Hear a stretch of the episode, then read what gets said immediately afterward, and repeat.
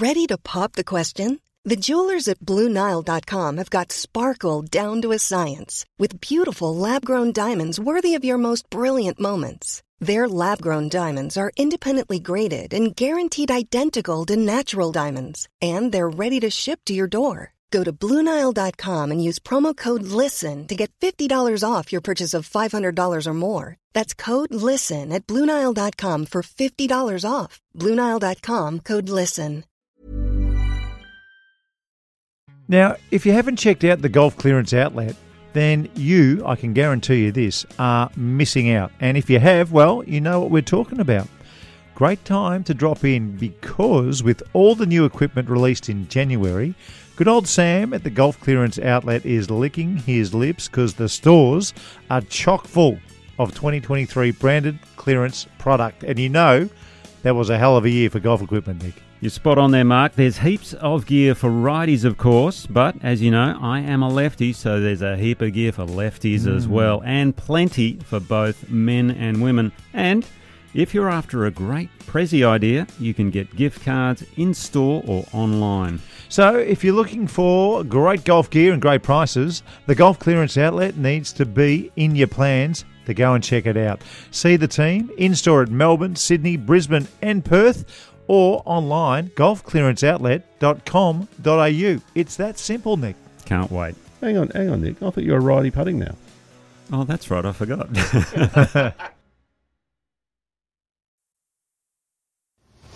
Welcome to week six of the golfing year. And we say it every week, but this week, what a huge week in golf. And we're going to chat about all of it in today's podcast. Thanks to our friends at Ping, they'll help you play your best. You can arrange a Ping Club fitting from your local golf shop or professional. And the Golf Clearance Outlet. Head in store in Melbourne, Sydney, Brisbane, or Perth, or online at golfclearanceoutlet.com.au. But now, let's get into it. The number one Australian golf podcast, Nick O'Hearn and Mark Allen. This is Talk Birdie to Me. So, what's this uh, long drive stuff? You see the long drive comp? Well, we uh, got here at Australian Golf Headquarters today. Obviously, a big launch. A long time ago, uh, just talking about long drive competitions, a long time ago, uh, 1999, this was, uh, I was ripping over to try and qualify for the British Open, and I called my friends on the Canadian Tour and got a couple of starts on the Canadian Tour just as a warm up because, you know, I, I, I needed something to play in before going over there. So I rock up to the Alberta Open which is you know a nice tournament, playing on a really good golf course. The draw comes out, and one after another player comes up to me going, "You're playing with him." I'm like, "Playing with who?" He goes, "You're playing with Jason Zuback." oh, yeah, he's the long drive champ from years ago. I right? said, "Who's Jason Zuback?" anyway, if you Google him, he's the Don Bradman of long drive competitions. He won the world long drive competition five years in a row. Wow. And then that guy, Jamie Sadlowski, Yeah, he was took there for a while. He yeah. came down to Australia to play. Yeah, yeah, he, he, he was big too. Mm. Anyway, so now I'm keen. All right, now I'm, I, I cannot wait. This is going to be great fun playing with the guy who's won. I think at that stage he'd won four in a row or three in a row or something. He went on to win a couple more. Anyway, we, we get on the first tee, and I have cranked one off the first tee. I've, I've really smacked it.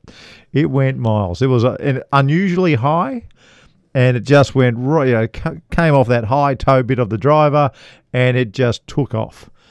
And I sat back thinking, right, now let's let's have a look at this bloke.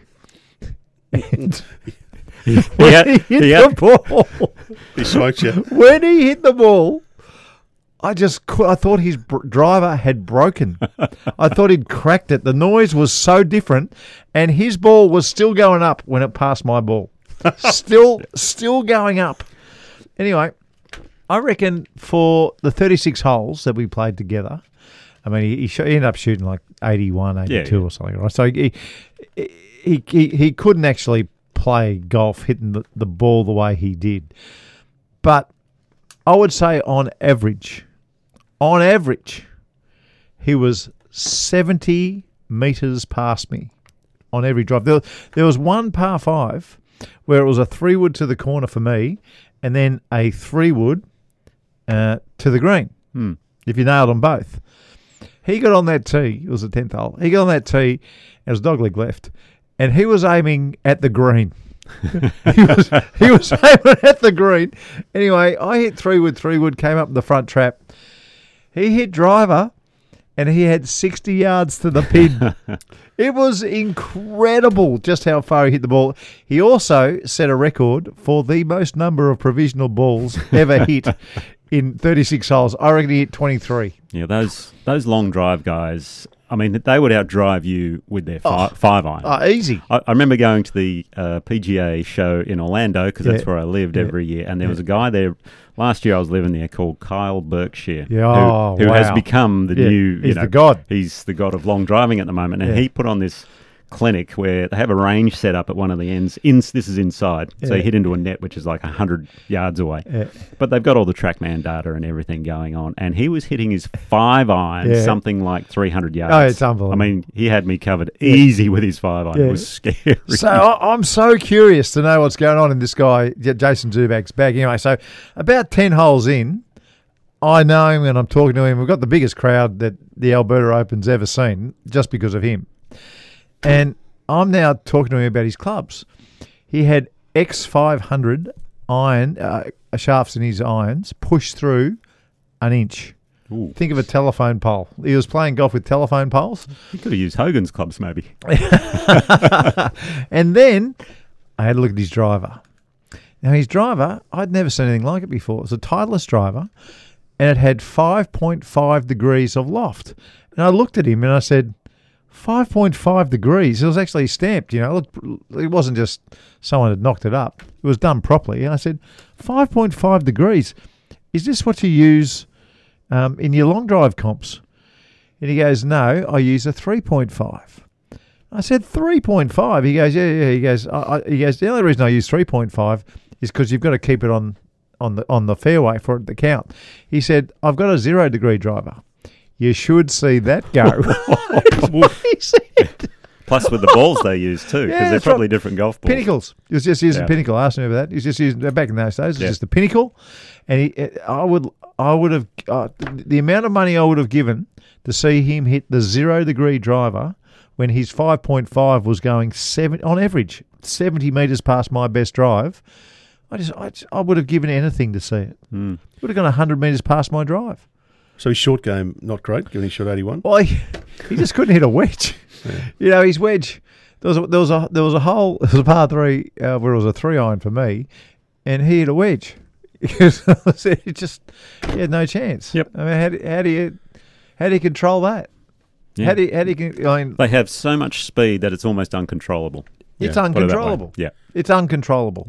Anyway, if you're sitting there doing nothing, Google Jason Zuback swing, and just Yep. report back. I remember it.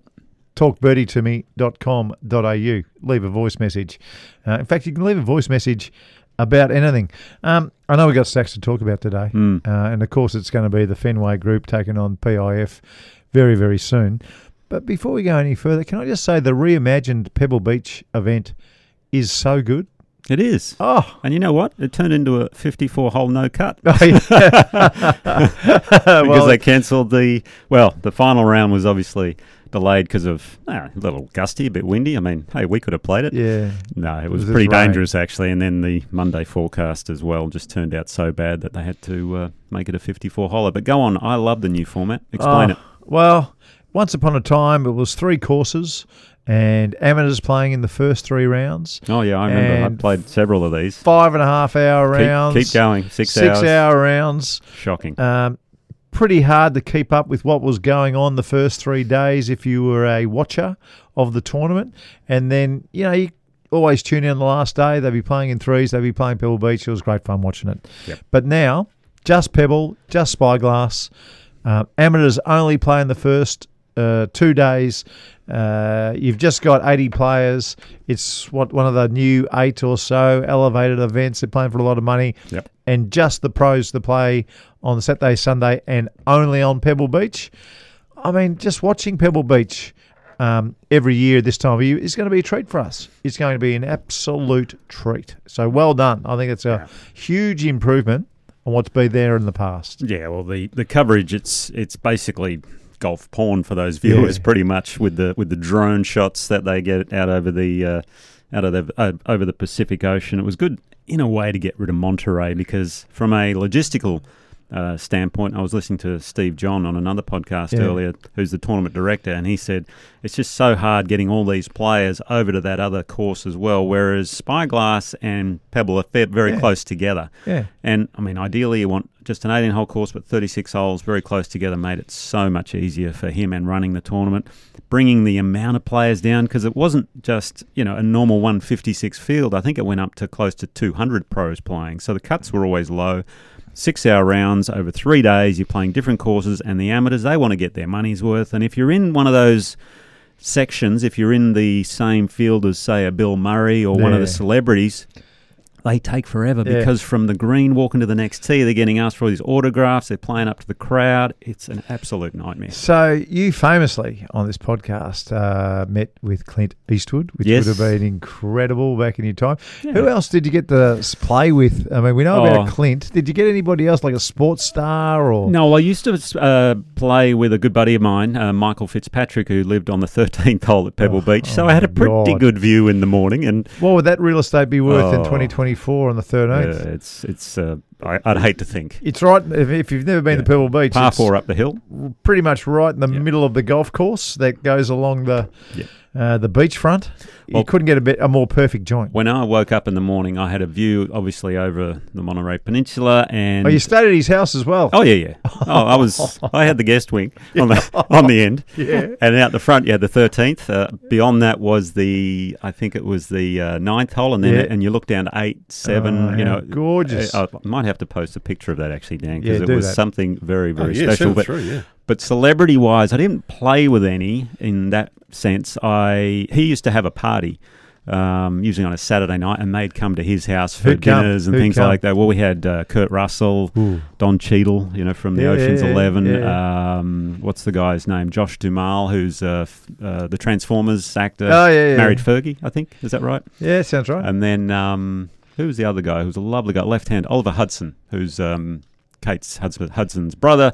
Kurt Russell st- um, steps You're stepson, me. basically. So I used to give him lessons down in the simulator. It was uh, quite Did funny. Oh yeah, it was great fun. Jeez. Did you notice how he, everyone's a left-hander gets a little credit? Oh yeah, There's a little, there's a little bit of extra mayonnaise if Yeah. someone a left-hander. yeah, the player. right-handers don't get lessons. No, they so- don't get anything. No, they don't want to talk. No, to they don't get anything. anyway, uh, we did our podcast last week, and then, of course, as usual on cue, the big news came out that the Fenway Group, or the what is it, the something Sports Group, Uh, sports Strategic. strategic. Oh, Yeah. strate- strategic sports group. It's a bit of a mouthful, isn't it? Yeah. SSG. Let's It's just the call most it. SSG. boring name ever, by the way. Well, it's a Fe- it's you know a lot of them to do with Fenway, uh, the Fenway Group, uh, Mm. and they have come up with 1.5 billion US dollars that the PGA Tour can access immediately, and three billion dollars in the kick Mm. locked away to try and combat an 800 billion dollar fund called the PIF. Yeah, it's an interesting one as far as is it. Well, we can look at this different ways, obviously. And, and an interesting fact is do you know who was an executive vice president for the Fenway Sports Group? No, Mm, One Mr. J. Monahan. yeah, all right, yeah. So, you know, you could look at that in different ways. Mm. But uh, anyway, he's going to become the CEO of this new for profit PGA Tour Enterprises, which is now valued at $12 billion. Thank you very much. Hmm. So, what did they put in? 1.5, and they're going to possibly put in 3 billion for a minority investment in this PGA Tour. Uh, enterprise. I, I was looking it up, and it says it allows for a co-investment from the PIF correct. in the future, subject, and this is interesting, subject to all necessary regulatory approvals. right. So, that wording to me sort of says, well, right now we're kind of thinking we're going to take this because it it basically combats, you know, that they they're, they're, they're financially secure for the next bit, obviously, and after that, maybe we'll get some PIF money, maybe we won't. Depends how all the talks goes, depending on the DOJ and all that sort of stuff. The uh, what is it, Department of Justice, when they look through all those sorts of findings. But the thing is, SSG, they're going to want to return because they're a private equity Yeah. group and, and they're going to want to return. So, how are they going to do it? That's going to be the big question, I think, going forward. yeah. And I Well- think there's a few ways Um, like the biggest money maker outside the majors, and and the weird thing is PGA Tour has don't own any of the majors. Yeah. Okay, so Yeah. that's that's a, That's a a- fallback for them. But the other issue. one is the Ryder Cup because the PGA of America own that. So maybe they'll use some of that cash to go. Hey, can we? Can we do a deal for that? Perhaps that Yeah. might be an, uh, An idea, a way. I mean, the TV production they'll obviously look at all that. Be interesting how they're going to, you know, get back an in, uh, return on their investment. There's a, there's a few things I want to bring up. Mm. Okay, so if you were a LIV player and you went across thinking that the PIF was in charge and they had the cards, you know, they, they had a full house and maybe the PGA Tour didn't quite have a full house, you, uh, you would be forgiven to think that about a month ago.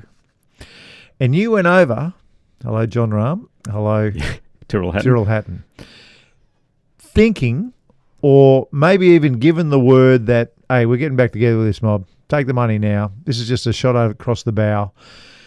If you saw what was going on this week, I reckon you'd be having heart palpitations if, if you want to come back and play. Uh, now, I'm not saying that's over. I, I, what I'm saying is that that's not going the plan Mm. for those two to see the um, strategic sports group get back in play. Did you see Jordan Spieth's comments? I've got it right here. Oh, okay. Go on. Uh, so Jordan, uh, well, I've got Rory McIlroy's uh, comments in relation to Jordan Spieth. So Jordan Spieth came out and said, "This is great. We don't really need the PIF anymore." And he sits on the policy board. Correct. so um, Jordan and Spieth have had a bit of a powwow, and Rory was asked for his thoughts on on that powwow moving forward. And he said, "Having PIF as your partner." As opposed to not having them as your partner, I don't think is an option for the game of golf. I think they're committed to investing in golf and in the wider world of sport. And if you can get them to invest their money right away to unify the game of golf, that's a good thing. So now Rory's in two minds. You know, Mm. you're gonna you're have a lot, and, and like he's one of the power players. I mean, Mm. he's not he doesn't sit on the board anymore. Is there a is there a world where Rory McIlroy gets pinched to to, to LIV? I is, don't Is there a world where that could possibly happen? I don't see it. I don't see it Uh, either, but- not pinched. I mean, he's sort of come around to the fact that obviously they're here to stay. They want to put a boatload of money into golf. Let's all figure it out. Get all the best players in the world playing together again. I mean, he mentioned what was it? His uh, was it his win the other day? You know, was cheapened by the fact that the best players in the world weren't there. Um, yeah, he's he's playing a nice political sort of role in all this, maybe trying to get all both sides together. And you wouldn't have thought that six months ago, that's for sure, or a year ago, whenever he first sort of started talking about it. Word gets back to me. And Ah, you know my source. The source. It's a good You know, you know my source. Word gets back to me that a lot of the American players, hmm footnote, Rory McIlroy jumped off the um, what was that committee he was on on the PGA Tour, the players Policy uh, board. Policy board. Mhm. So Rory's off.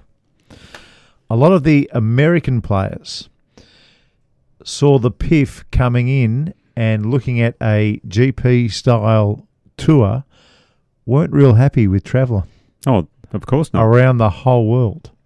And they were so desperate to not travel to the Japan Open, the Australian Open, the South African Open, uh, the Scottish, the Irish, whatever that Grand Prix Yep. style of tour would look like, that they, this is why they've gone to who they've gone to, the Fenway Group.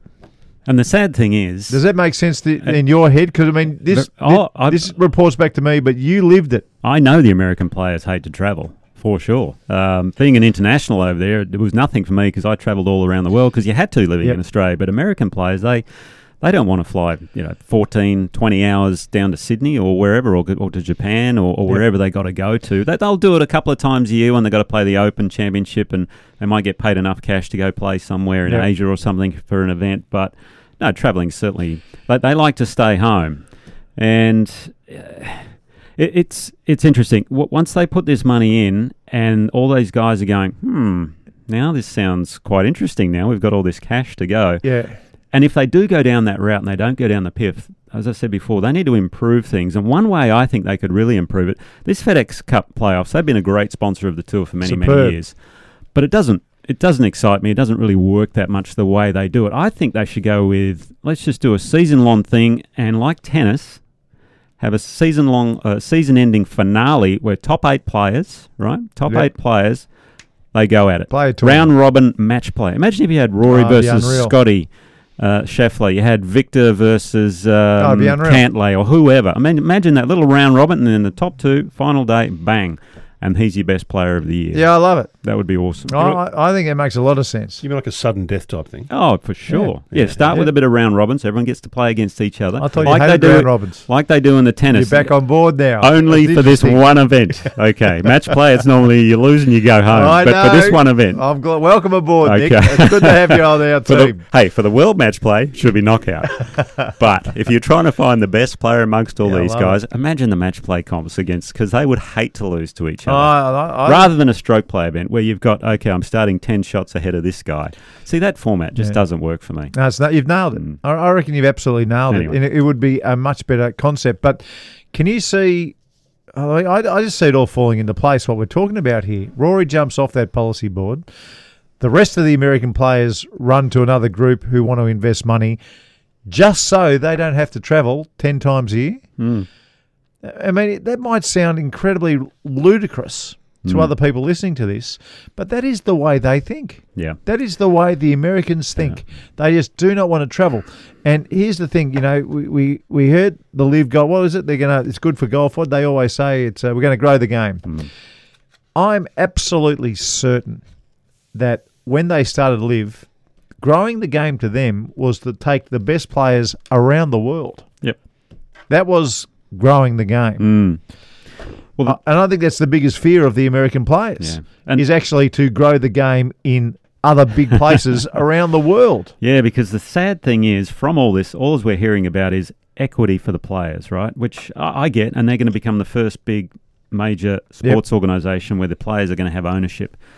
I mean, I think that's great, but the big, the saddest thing is no one's talking about the fans. What's best for the fans out there, and what's best for people that want to watch around the world? And as you just said, growing the game, playing in all these different areas. When LIV came down to Adelaide, that was an amazing event down there. It was fantastic. Huge. Now, creating that Grand Prix style, as you said, would be a phenomenal thing to do. But you've nailed it on the head there. I think your source. Uh, Well, it's not me. The source is the source is good. it is good. He's real good. He's been pretty spot on, He has been spot on, and we know Yeah. where it's coming from. Yeah, so- we do. Okay. Hello, Scotty Schefflers.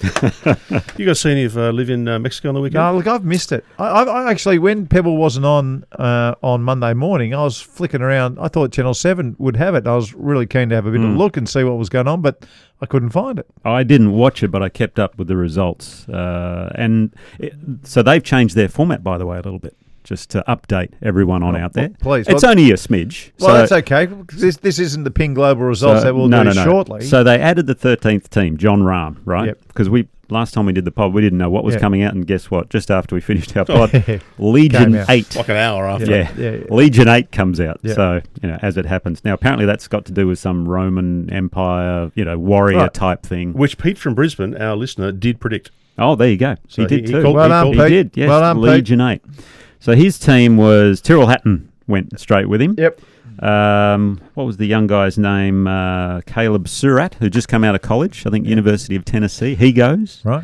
and then Kieran Vincent. So they made up a new team. So they have 13 teams now. So you've got 52 players. They've also got two wild cards. Yeah. So there's 54 players now. So 54 with the LIV, Yeah. obviously being the number 54. That works out nicely for them. The two wild cards are Laurie Cantor, who Yeah. absolutely crapped the bed in the Q school, if Yeah. you remember. Yes, that's right. So he got a spot, which is great. Yeah, good. And. Hudson Swafford.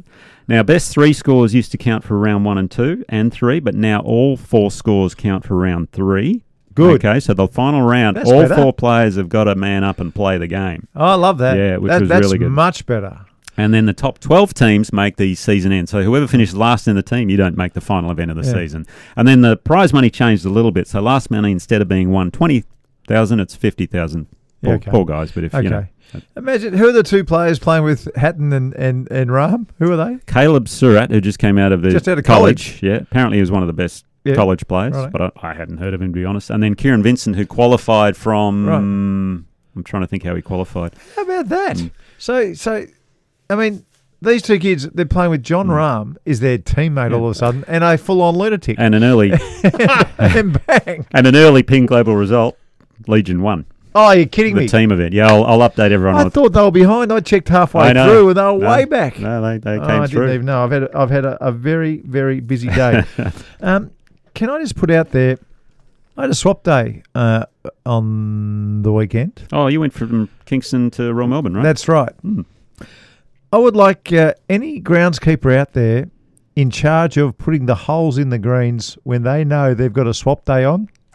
Because I reckon RM were having some fun with the Kingston Heath members where they had those flags on Saturday. It was incredible. You know, the sixth hole, all right? The sixth hole is one of Six the most West. famous golf holes in the world. Some say it's the best hole on the whole property. Must have put the pin left for you Where do you reckon left? on the slight upslope just over the bunker. We put our golf ball right. It- Yep. We put our golf. It's like the front of a Volkswagen. Oh, yeah. an old Volkswagen, right? It's, it's like that, and it goes into the deepest bunker in Australia Yep. in the front. We put a golf ball. We just placed it Mm-hmm. Where? five feet in front of the hole, Yep. and it rolled into the trap. so that that's where they did. I mean, honestly, Okay, was it a stroke comp?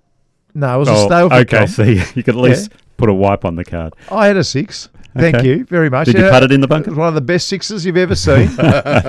but I just implore any groundskeepers out there who know what really happens on swap days. And I want you to call and leave a message. Can they be anonymous? You can be anonymous. You don't even, well, we kind of, yeah, we need to know the club because Oh, we need yeah, to know the okay. holes. So they can't be Okay. anonymous. But the things you've done on a swap day when you're putting the holes out and you know that you have re- you're about to wreak havoc with the other mob that are coming around to see your golf course. I'll leave it at that. I love it. Oh my god, it was incredible. Um, who's time? Who's turn for a top five? It's my turn. Um, well, it's actually my turn, but we've flipped it again. I'm going to do it. so I'm going to my masterclass because I kind of got a lot of requests after last week's masterclass uh, with the uphill lies. Yeah. they wanted to know downhill, so Oh, that's a good I, I idea. figure I'll, I'll do this week's and you can do the top five. Again. All right. I'll I'll uh, get my top five organised. What is it?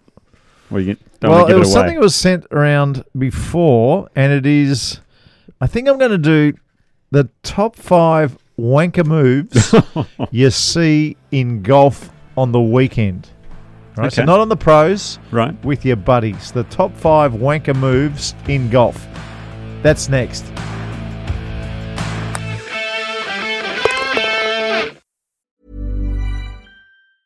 Hey, I'm Ryan Reynolds. Recently, I asked Mint Mobile's legal team if big wireless companies are allowed to raise prices due to inflation. They said yes. And then when I asked if raising prices technically violates those onerous two year contracts, they said, What the f are you talking about, you insane Hollywood ass?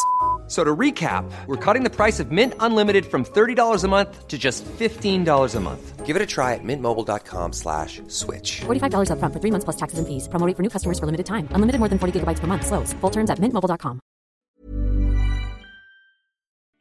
Hey, what do you got there? This is the new Ping G430 Max 10K driver. It's next level, I'll tell you. It's so impressive. We all know that Ping help you play your best. I've been using them for years. I wouldn't use anything else. In fact, this new driver, it's Ping's straightest and highest moment of impact driver ever. Holy moly. So on the course, what's that going to mean? How's it going to help golfers? Well, to put it simply, it means people are going to be hitting longer, straighter, and they're going to absolutely crack their drives off the tee. I could talk about it all day.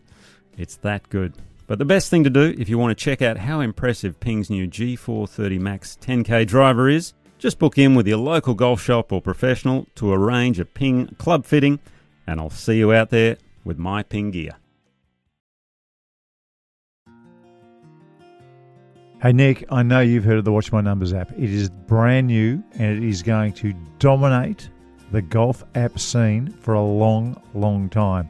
If you want to improve your game, you need to know the areas you're doing well in and where you need to improve. And this app will tell you exactly that, Nick. Yeah, you're spot on, Mark. It's the most powerful database golf app in the world, and it helps analyze and improve your game like never before because it uses real time data from your rounds and highlights the areas of your game that you want to look at. You get actionable and usable info in minutes not hours. That's really important. It's easy to use. You can set up your profile very quickly. I've done mine and start accessing data and subscriber only content straight away. Hmm. Who's it aimed at? Well, it's aimed at people who want to improve their game. It's for all levels of every golfer out there. Particularly powerful if you're a mid to low handicapper, but it's great for the elite level and pros as well. So elite and pros as well. I like that. Watch my numbers. Download it from the App Store and turn your bogeys in the birdies.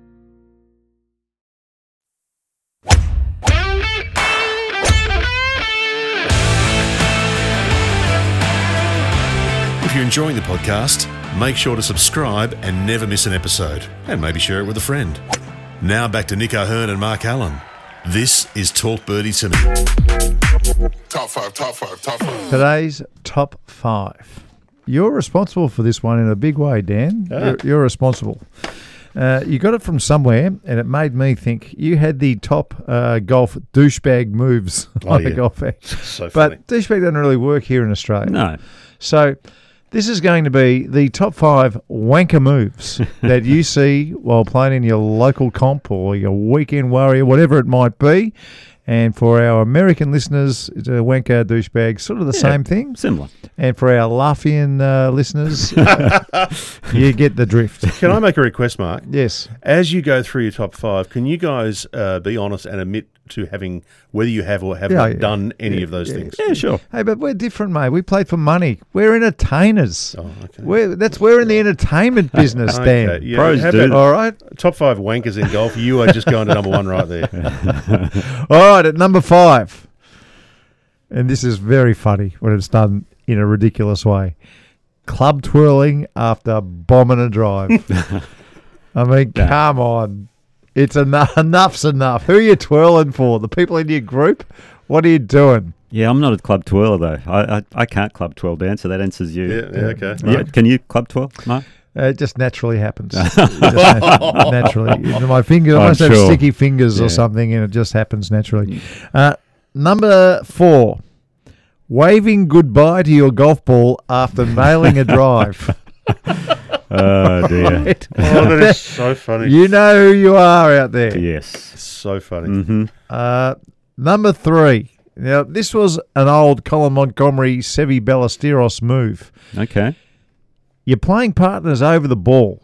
Mm-hmm. You've already played and you just don't care because you're so into your own game you couldn't give a stuff about anybody else. And your mate or your playing partner's about to pull the trigger Mm-hmm. And you undo your glove. Oh. And the Velcro just goes yeah. right when they're trying to play. Oh, yeah. Well, the other one is when you're on the green about to putt and the caddy of the other player starts jingling the pockets because he's Oh. got coins in there or something like that. Just That's a shocker. Wanker move. Colin Montgomerie was the best at that. Okay. He, he got me about four times in one round. Colin Montgomerie, just to add to the annoyance of that person. Do we? I think we might have to have an intervention here with Mark with uh, Monty. I need I need to sit on someone's couch. I do. Was Monty the one we messaged last year? He he commented on one of our posts. Yeah, that's right. He did. Very funny. Uh, we should get him on. Uh, number two, and this doesn't happen. I mean, this I, I'm surprised this isn't at number one actually, but number two, walking in a putt Mm-hmm. from eight feet. Like you know, it's going in. Yeah, I've done and You, and you do the Jack Nicklaus. Oh, the yeah. putter goes up and you chase after it. Tiger Woods was pretty good with it as well. Well, you have to when you're in contention. But you're just there playing with your mates. Not in the first round. and you're walking in a putt from eight feet. Bloody hell! Um, and the number one wanker move, and I know so many blokes and a few women who do this, saying you hit it off the toe after hitting a drive that went past everybody else's or up the heel. yeah. Yeah, there you go. Nice shot. Yep. Great drive. Great drive, Nick. Yeah, I got that a little off the heel. Yep. Oh, please, just Done that. go away. If you are guilty of any of those things, you are a wanker. Yeah. End of story. Or if you've got any that you think of that weren't on the list. Hey, Mark. Uh, absolutely. You, have definitely done that last yeah, time. I've Come done, on. I've, done, I've done them all. Yeah. I've done e- every single one of them. I've done La- them all. last week we were talking about uh, you. You guys were talking about your your, your books, the favourite books that you think are, are Yes. must read. And I, I asked you to give us one book, and you I think gave us three each. In classic top five style. Well, actually, we've got to have a top five book at some stage later in the year. Can we put it down? We when we've got a quiet week. I want to know your top five books. Yeah. Well, we did some have favourite books, didn't Well, we? yeah, we We, did top- almost got to a did top top five three last week. Yeah, exactly. No, but we have to have, sit down and think of it. That was All off right. the cuff. That, was, that was off the cuff. Well, it- it was. But remember, you talked about a book that you couldn't recall the name of, but you loved when you're I think when you were a kid. yeah, Eric, who listens to the pod, Eka. he knows what it is. He reckons, and uh, we're going to give him a call. He's All gonna, right, let's he's- give him a call. He's going to tell us about it, and you can confirm whether indeed Eric is right or wrong. But he seems like a nice person, Eric. Why? What, what, Well, you know, when people quite often I'll have a look at somebody's Twitter um, uh, feed and, and see what they're on about, okay. see what side of politics they're on. He seems like a nice fella. Well, we'll find. Well, we'll find out. You soon find. It's a- Well, it's maybe de- we won't. it's a dead giveaway. Eric speaking. Eric, it's Mark Allen and Nick O'Hearn. How are you guys? Hey, mate, we're very, very well. well. Thanks for getting back to us on socials. Now, uh, Dan, you had a couple of questions for us. Is that right? Well, Eric, uh, Eric was talking about the book that you were banging on about last week that you said was great, but couldn't remember the I name st- of. And Eric reckons he might know what it is. What is it, Echo? Miracle on the 17th Green by James Patterson. Now, I haven't read that one, but the one that I was talking about is called The Pro, and, and it's a beauty. I loved it. I can't actually remember what happened. I read it so much uh, so long ago. He got some magic club or something like that, and he turned pro in the seniors and went ballistic. But it was very, very good. And there's a lot of funny stories about life as a professional for the first time that uh, made sense in my head that I had a bit of a giggle about. Non-fiction or fiction? no, fiction, Oh, okay. complete fiction. No, well, fiction's the which one is it? I've, I haven't been to school for a long true. time. Yeah, well, it's complete fiction. Then. Okay, yeah, right. it's, it's made up. It's a made up story.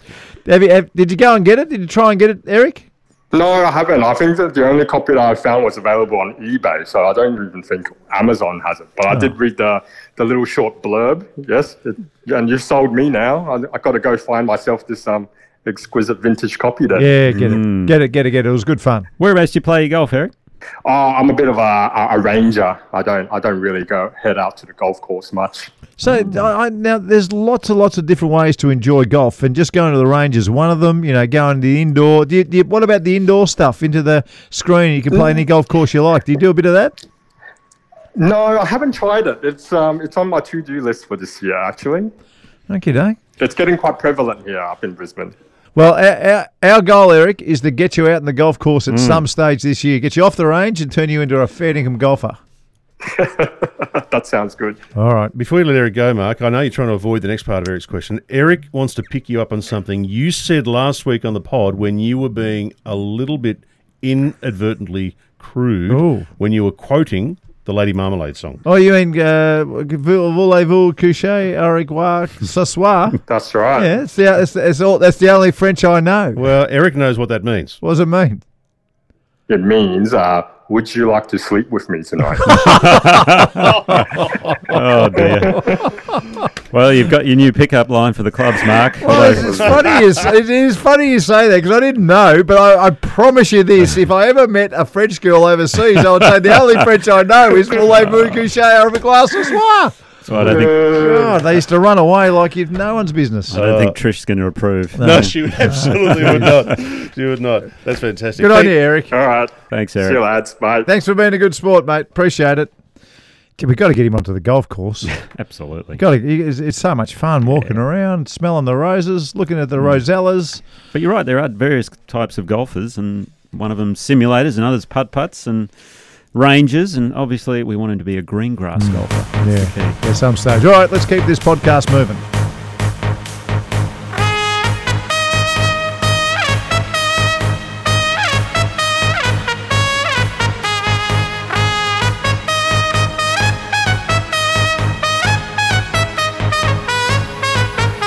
All right, the Ping Global results this week. We had some Ping winners, by the way. Firstly, firstly, I'm going to say the Vic Open had dual Ping winners. Oh, what a surprise you focusing on the ping. Is that right? Well, of course. Does it's Coletta Ping- play ping, does he? Pol- uh, Coletta is a Ping player. I didn't know. Been a long time Ping player. Yeah, okay. As is Ashley Lau, who Uh, won the women's Vic Open. Wow, and, and Hmm. 66 in the last round. Was that the low? It must have been close to the low score of the day for the girls. So just, It- I think it was, yeah. to shoot the Mm. low score of the day and win and coming from nowhere, it's fabulous golf. Well, remember she shot 61 at Rosebud Yeah. the week before, so she's gone runner up and victory, the first professional win, which is awesome for How her. much? How much cash? It was 450,000 was Um, total. so around about 75,000. Uh, 77, yeah, yeah, yeah, right on, right on it. Yeah, around that mark. I think there might be $100 here or there, but a great win for Ashley Lau in the Women's Vic Open. Uh, who defeated the Sunday Queen, Jiyai Shin, Yeah. by one shot. Now, Jiyai is actually staying on at the 13th Beach to run a little training camp. She has about 10 of these young pros and that she mentors, and they're going to hang around and do a little bit of practice and, and work on their games. How, How good's good that? is that? I mean, that's awesome for us. So- Gee, Shin, what a I star. I know. Yeah, uh, third place was Jongmin Cho. She she had a bit of a uh, a rivalry with Lydia Ko as a junior. Used to be the number one amateur in the world and was an outstanding player. She actually had the lead as well with Mm. three holes to go, but bogeyed a couple of the last three, which is a bit of a shame. And Min Yoon finished fourth. Okay. Um, also from Ping, by the way, Karis Davidson, who was in the final group. Didn't quite get it done, unfortunately, but she was tied for fifth. Ping stuff. And of course, Ping's Cassie Porter finished in ninth position. Hey, come on, I've got to, I've got to throw it in there. But I, uh, I yeah, do, I do you know like. Sorry, I do like the girls with the different ping. It's nice. You know, the the boys The- have got the logo, It's a yeah. different font. no, it looks great. It's Yeah. really, really good. Yeah, and it was also great to see Carrie Webb make an appearance as Ah, well. I mean, it was a one-off thing for her to come down and play. It was awesome, and she ended up having a really strong weekend. Shot like 67-70 to finish title 11. Wow. So really good play on the weekend from Carrie. But on the men's side, uh, Brett Coletta shot back-to-back 65s to beat to beat um, someone who I sort of have a word to every now and then, Jordan Zunic, Hmm. by two shots, and they were actually tied with four holes to play. And Brett just made a couple of birdies and striped a three wood into the final hole. Well, I think he said he caught it a bit out the toe, but those ping three woods they just keep going through the wind beautifully. Why did Jordan Zunic hit a four iron off the tee on 18 Well- when he needed to um, make something happen to win the tournament? Is Yeah, my he- question to you. I know. He was- I haven't spoken to him yet, but he did the interview after, and he said it was the strategy he played all week. And if he'd hit the solid four iron, he still could have got home. He, I think he still could have got home with three wood, but uh, he was a little bit far back. He wanted to take that right bunker out of play, from what he said. But you're right. I would have loved to have seen him taking the right bunker out of play by maybe smashing driver down there. Yeah. But it's a big risk though, because I don't. And if you're not feeling it, you're not feeling it. Look, I mean, it's obviously uh, a pressure situation. If he had full 100% confidence in it, I think he would have gone for it. But it was his play all week, Mm. so he's probably tossing up his mind: Do I do this? Don't I? And I can understand that, but I'll have a good chat with him Isn't that amazing? Because there'll be people sitting here listening. I know exactly what you're saying. Mm. There'll, there'll be people listening to our podcast going, hang on a second, he's coming second. Yep. I mean, surely his game is in great shape. Well, he- Why wouldn't you just hit a three wood down there just to guarantee yourself an iron in? Well, three wood takes three wood and two iron for him brings the bunker on the right into play, and that's the one he didn't want to go in. So four iron is kind of in between all the bunkers. Uh, so he had three wood left, but unfortunately didn't hit the shot He he, just wanted. had to so- nail it off. The, if he nails it off the tee, Yeah. there's no questions. No, exactly. Right. But uh, it was a great, uh, a great finish to the tournament, and uh, and congrats to both uh, Brett Coletta and Ashley Lau for How well was. Brett Coletta swinging the club, by the way? I, I Mm. saw about five swings. I, I, I rewound to have a look. And I also rewound because there was a bit of controversy to whether he marked his ball correctly on the last. But yes, But what actually happened, if you just watch the TV, you might have missed one missed move. So Brett Coletta actually had to move his ball for both players that Yep. he was playing with on the last. So a lot of people saw him move it twice early. They missed the one in between, and they only saw him move it back one putter length. Um, but he did. He Hmm. he actually moved it it was the right amount of time. all above Yeah, board. yeah, he Yeah, did well. Yeah. Uh, the Anyway, but sorry, he was swinging it really well. he was. Yeah. I've, he, I, I I want to swing it like Brett Coletta. Mm, so do I. I played with him up at the Cathedral Invitational before. Christmas. First time I've ever played with him. Yeah. For 17 holes, he put on a clinic.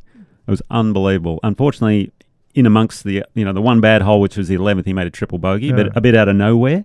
And that's where I think a good caddy could have advised him on how to do that. But Mm. the other 17 was incredible, and he's got a heck of a future. He almost got his PGA Tour card a Yeah. few years ago um, from the Corn Ferry Tour. Just missed out, fell off, but then he won last year on the Challenger PGA Tour of Australasia. This win as well.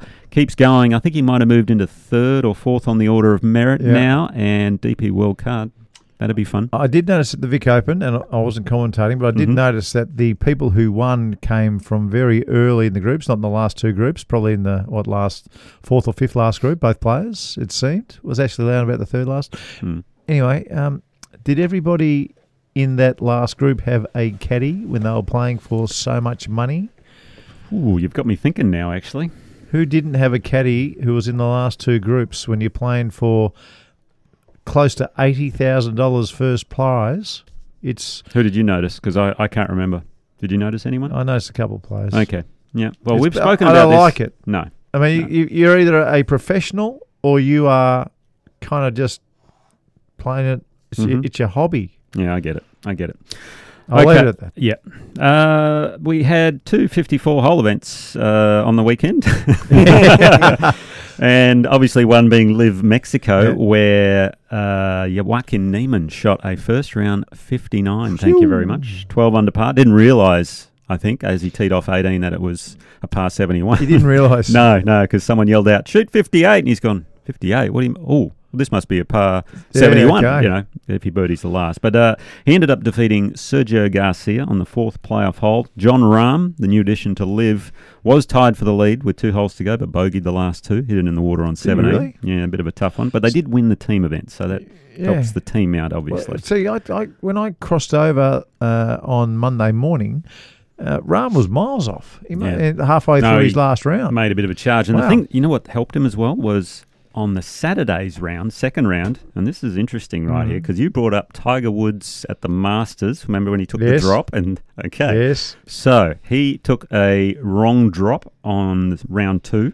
They've looked at it that Saturday night. Sunday morning, he was assessed a two-stroke penalty, but Yep. they let him play the third round. I thought if you signed for a wrong They score, changed, after Tiger, they changed the they rule. have changed it. Yeah, they've changed okay, the I rule haven't now. looked it up. All right, Yeah, fair enough. But back when Tiger did it, Mm. that was the rule hadn't been changed. But Okay. when they went and changed all those other rules, and you know, Mm. we got uh, no more hazards, their penalty areas, and all the Mm. others, you know, the drop by your knee and all that kind of stuff. That was one of the rules that got done as well. Okay. Niemann won even with a two stroke penalty, so probably deserved to Yeah. win, I guess you could say. Rory McIlroy had a penalty too early at uh, Took a wrong the, drop. The same, exactly the same thing Yeah. that Tiger did. He was leading the Pebble Yeah. Beach event, which I'll get to shortly. Did he make a ten or something? He made a triple, I think okay. it was. Yeah, it wasn't great. But uh, Legion 8 won the team event. Ripper coming third for a while, but unfortunately finished fourth, so they don't get any Hmm. cash for the team. So never mind. Pebble Beach. Yes. Turned into a three day event, obviously, because of the weather issues. No cut, 54 holer. Early on in the week, they had some bit of conjecture about the sponsor exemptions Why? because they get four exemptions into these no cut elevated events. Yeah. Three of them, funnily enough, sit on the policy board of the tour. Right. So some of the players are going, hang on, well, on. there's a bit fishy. But when you look at it, you go, okay, Adam Scott's one. That's a no brainer. Yeah. Webb Simpson, Yes. Mar- US Open champion.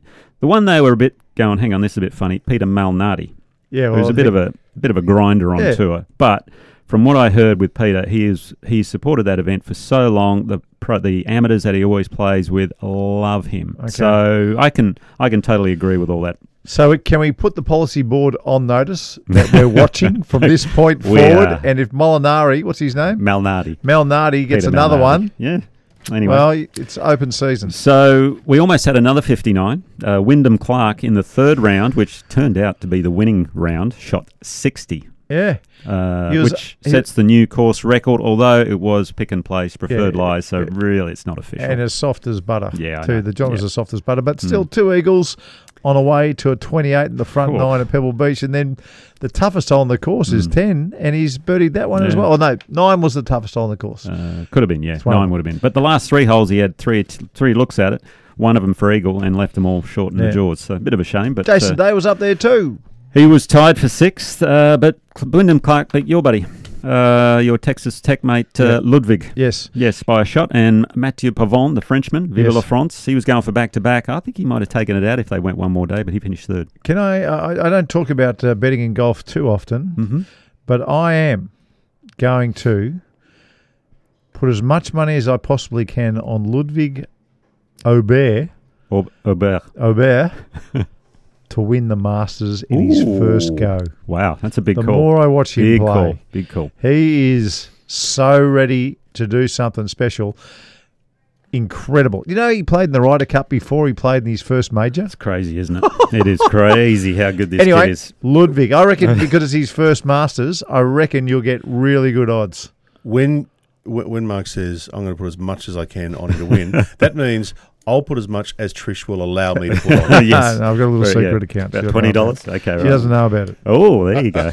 Okay, the other thing uh, that sort of happened in the event was someone's first tournament as a professional, Oh yeah, Nick Dunlap. yes. And he How'd he finished dead last. Can you remember your first hit as a professional? The very first, you stood on the tee Yes. and you were playing for money. What'd Yep. you do? I won it. You're joking. The Rottnest Pro Am. You're kidding me.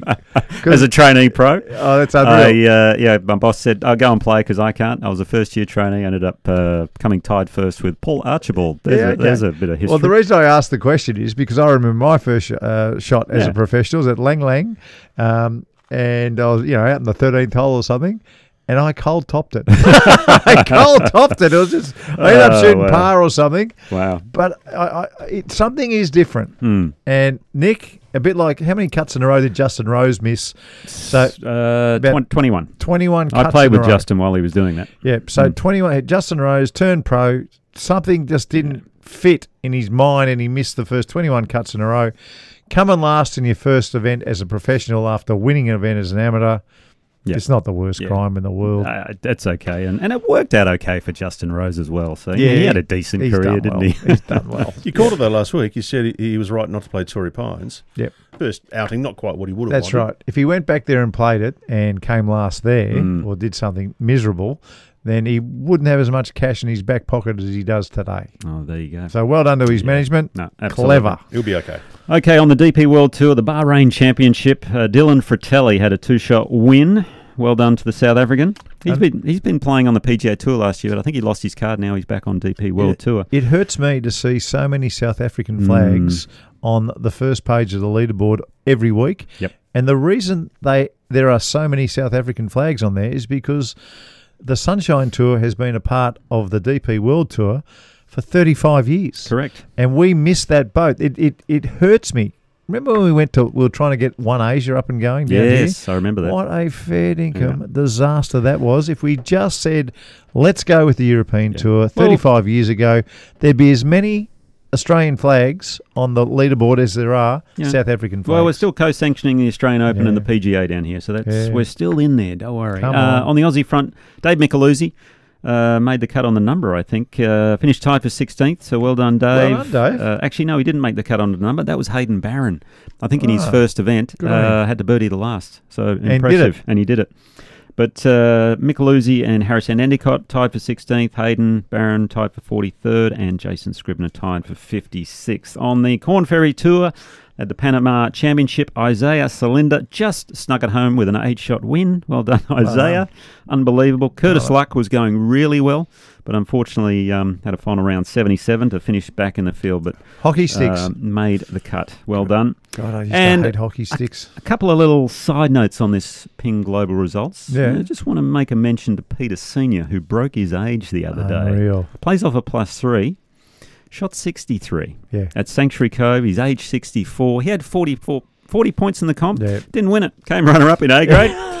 Bit of a shame, but shout out to Peter. You're a legend. Was still playing Plus plus- 3.3 or yeah, something? Yeah. unbelievable. Good Yeah, on him. How good is that guy? Um, by the way, uh, shooting your age in the 60s is the best thing you can do in golf. oh, yeah. I think. How old do you think you'll be when you break your age or shoot your 68. age? 68. I'm going to shoot 68 when I'm 68. Yeah. When do you think you'll break your uh, break my age break it? uh, when I'm uh, 92. Ah, very good, very good. Uh, one last shout out also to a guy who we've seen on our TV coverage, uh, Lachlan Wood. He's the number one all abilities player in Australia, world number nine. Thank you very much. Good on him. He's a PGA associate up at Hervey Bay in Queensland. It's an amazing story, Lachlan. Uh, he had a horrific car accident when he was 16, 12 broken bones. His leg was shattered into 44 pieces. Yuck. Had 40 or 50 surgeries. It's insane. And he did create history last year when he won a Pro Am on the Adidas PGA Wow. circuit here in Australia. He won the Tin Can Bay Pro Am. Wow. And, and all abilities players never won, you know, beaten all the other pros yeah, okay. uh, on tour. So- Fantastic. Anyway, so Lachlan, uh, just a bit of a shout out for him because he's been invited to play in the USGA's. It's basically one of their majors, the Yeah. PGA Championship. yeah. That's the United States Disability Golf Association, and also the G4D Open and the US Adaptive Open coming up. And he's holding a fundraiser this Friday at the Beach House in Hervey Bay. So if you're in the area, get along. Please support him by don- donating, or if you want to get in touch, uh, message him on his Instagram, which is Lachlan L A C H L A N underscore Wood underscore F C P G. So get behind Lachlan because an amazing player. We see him here quite a bit on our tournaments, and it'd be great to see him kicking butt over in those tournaments. FCPG. F- does that stand for? Uh, football club. What do you think? PG. I'm not sure. Don't know. Anyway, All right, FCPG. Lachlan underscore Wood underscore FCPG. He's amazing. I, I remember watching him play last year. He is unbelievable. Mm. But if everyone listening gave ten bucks, Oh, incredible. he'd be sorted. Yeah. He'd be away. Sorted. Sure. He'd be away. And we're not going. No, like who's going to miss ten bucks? No Yeah. one. No, exactly. well, our listenership is getting pretty high at the moment. Isn't It's it? huge. He It's might really be a millionaire if the way we're going. Could well be. Boys, you want some feedback? Yes, please. Oh, yeah.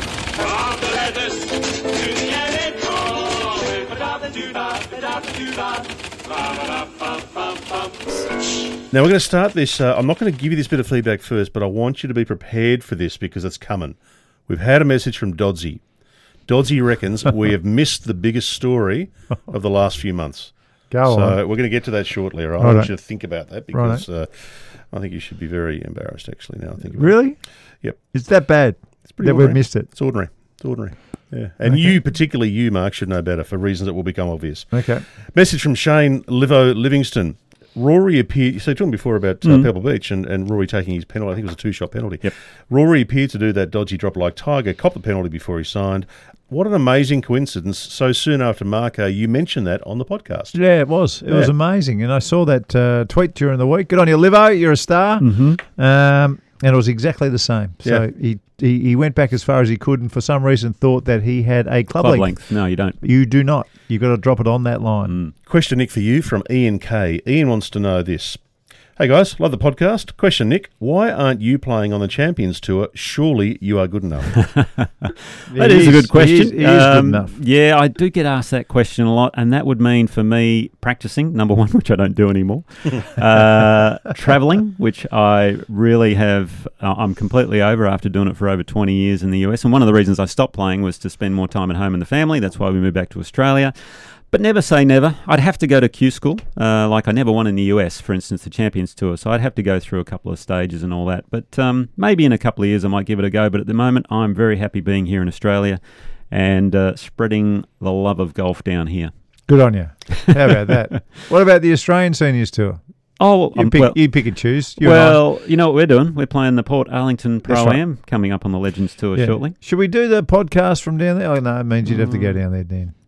Oh, what are you saying? You're saying It's a long way. Well, it's a long way. Yeah. We don't want to put Well, you maybe out. maybe we could be down there and he could be up here. Who knows? Jeez. We'll work we'll it figure out. that out. We'll work it we out. should do that. We've had a lot of comments this week on the LIV PIF deal, as you'd imagine. I'm not Hmm. going to read through them all because we'd be here for like seven hours. Couple though, uh, Go You Good Thing has said, where does this leave the DP World Tour boys? Can PIF Deal deal with them and sponsor the European Tour, and they're in work a schedule where those events don't clash, and LIV players can play that tour for points? You know, I think the short answer is yes, the way things are going. Maybe. I mean, if the American players, if the DP World Tour is now a feeder tour to the PGA Tour, so the top 10 players Mm-hmm. on the DP World Tour can go across, and that's why we see Pavon and some of these other players doing so well. If the PGA Tour is sorted and they don't want to travel, like we say, well, the DP World Tour is all about travel. So maybe that is a way for the the PIF to grow the game and, and take the best European players Mm. around the world on a European Grand Prix style. Well, when they I first came on the scene, PIF, that was an option, right? The Yep. European Tour Yep. could have uh, joined forces with the PIF, and away they go. But instead, they went down the strategic alliance route with the PGA Tour. Correct. Do they regret that? I have no idea, um, but it could still happen. But if you're all working together and and the PIF say, okay, Americans, you stay in America and do your Mm. thing, but we we do we still want to grow the game. Yeah. Why not? We'll see. Controversial comment here from Gianluca. Tiger Woods is having far too much say. He and Jay need to move on for the good of the sport. Tiger's your boy. Yeah, he is. And and we were talking before that Tiger wasn't on board when he went over to Saudi Arabia when Jay Monahan went to Saudi Arabia. Mhm. I can kind of see why now. Now that we've got the Fenway Group Yeah, true. uh, involved in everything. There was just no need for Tiger to go across and Hmm. say hello to everybody because it sounds like he's on board with we're not travelling and we're going to keep the best golfers in America where they belong. Hmm. School of thought. Message here from City and Coast Cleaning. Hey boys, I've heard every episode and I've loved them all. Listened to Marco for years and I've been lucky enough to meet him in person a couple of times as well. I love hearing Nick's thoughts on golf too. Great pod, guys. I look forward to it every week. Lovely. Who's that? Brilliant. Well, it's from City and Coast Cleaning, so I don't, I don't know who it is. Good on you, mate. Some, uh, some Cheers. Thanks for listening in. Righto, strap yourself in. Here's Dodsy's message. Yeah. Ooh, okay. Okay. This is what we've missed. The biggest story in golf. Here's what Dodsy said Lads, I love the show, but you've missed the biggest story in golf over the summer. The one and only Lucy Underall passing away, one of the great characters in golf movies. The dive into the pool, the night with Ty Webb, Yeah. the afternoon with Danny Noonan, R.I.P. Lacey. Did I say Lucy or Lacey? No, you said Lacey. All right, R.I.P. Well, she was a big figure in my life for a long time. There is no doubt about that. And it was funny because uh, I reckon I saw a picture about three months ago with Lacey and um, uh, Chevy Chase, Mm. and they were there together. You know, and, and you know Chevy looks older, and what was her name in real life? L- l- Oh, Cindy Morgan. Cindy Morgan. Yeah, Cindy Morgan was sitting on uh, Chevy's. You know, sitting next to each other. Yeah, yeah. And I saw that picture. I thought, wow, it's nice to see them still together, but a bit of a shock to see that she, She died. wasn't old Yeah. either. No, she was No. 69 years old. And of course, Lacey Underall died at 69. what a joke. What a great character in the movie, though. She was she Yeah. was fantastic. Yeah, she's a superstar. And, well, it is one of the biggest stories. I mean, if you're a Caddyshack person, by the way, my friend Ox David Schwartz is not a Caddyshack Oh, really? person. Can you believe that? What a oh, joke. I don't know how you can't be. It's just so stupid. I can't believe it. It's gonna- actually a great movie. I'm going to unfriend him now. You yeah. should. That's exactly what you should do. Anyway, That's the feedback. it's time for this week's masterclass.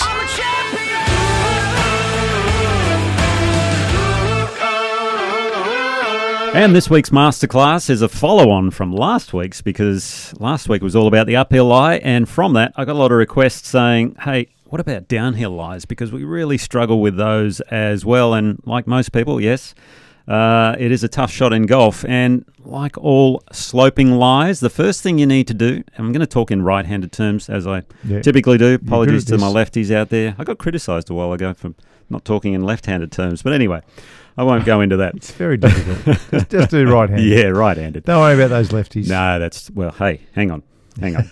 so, for a right-handed golfer, first thing, widen the stance, lean the weight heavily into the left leg. You got to get with the slope, obviously. Now, the shoulders again, you want to kind of have those shoulders on the same plane as the slope you're going with. So you might feel as though you're tilting your left shoulder down a little bit. Last week I mentioned uphill, tilt your right shoulder down to line it with the slope. But the key is in the backswing. A lot of people, when they try and hit downhill lies, what tends to happen is they shift their weight immediately into their back leg.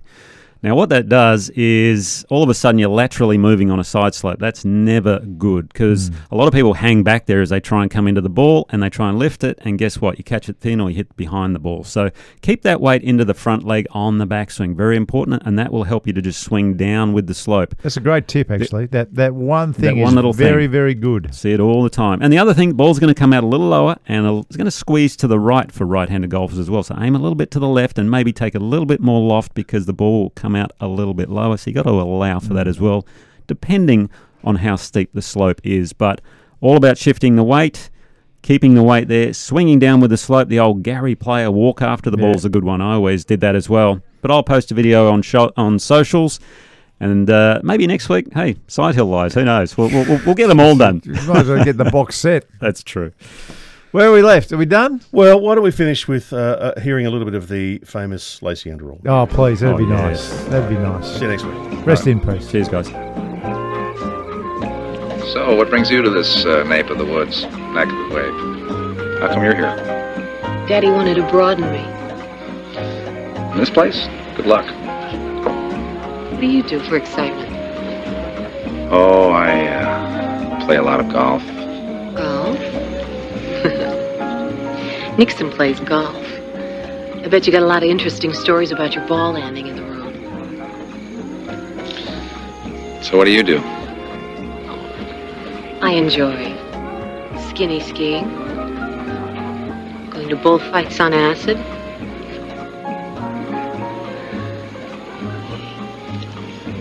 I bet you got a lot of nice ties.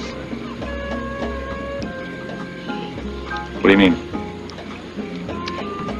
You want to tie me up with some of your ties? Ty? I've got a good idea. What? Let's pretend we're real human beings. Freeze, Gopher!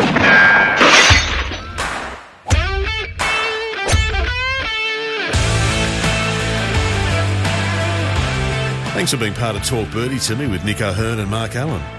And if you want to be part of the show, drop us a message or comment on the socials. Or you can send an email or leave a voicemail at talkbirdie2me.com.au. Thanks to the great team at Ping, they're the best in the business and they'll help you play your best. And the Golf Clearance Outlet. If you're after top quality at prices you won't beat, check them out. golfclearanceoutlet.com.au. Talk Birdie to me's executive producer is Dan Bradley at Kaizen Media. Sound design, Daryl Misson at loudzebra.com.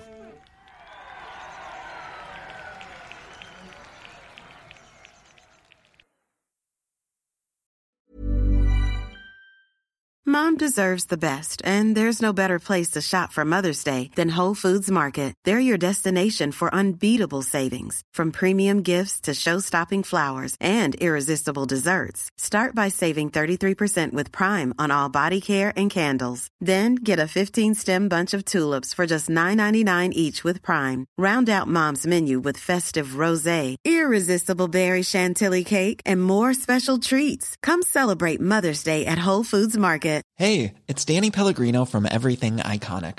Ready to upgrade your style game without blowing your budget? Check out Quince. They've got all the good stuff shirts and polos, activewear, and fine leather goods, all at 50 to 80% less than other high end brands. And the best part? They're all about safe, ethical, and responsible manufacturing. Get that luxury vibe without the luxury price tag. Hit up quince.com slash upgrade for free shipping and 365 day returns on your next order. That's quince.com slash upgrade. Mom deserves the best, and there's no better place to shop for Mother's Day than Whole Foods Market. They're your destination for unbeatable savings, from premium gifts to show-stopping flowers and irresistible desserts. Start by saving 33% with Prime on all body care and candles. Then get a 15-stem bunch of tulips for just $9.99 each with Prime. Round out Mom's menu with festive rosé, irresistible berry chantilly cake, and more special treats. Come celebrate Mother's Day at Whole Foods Market.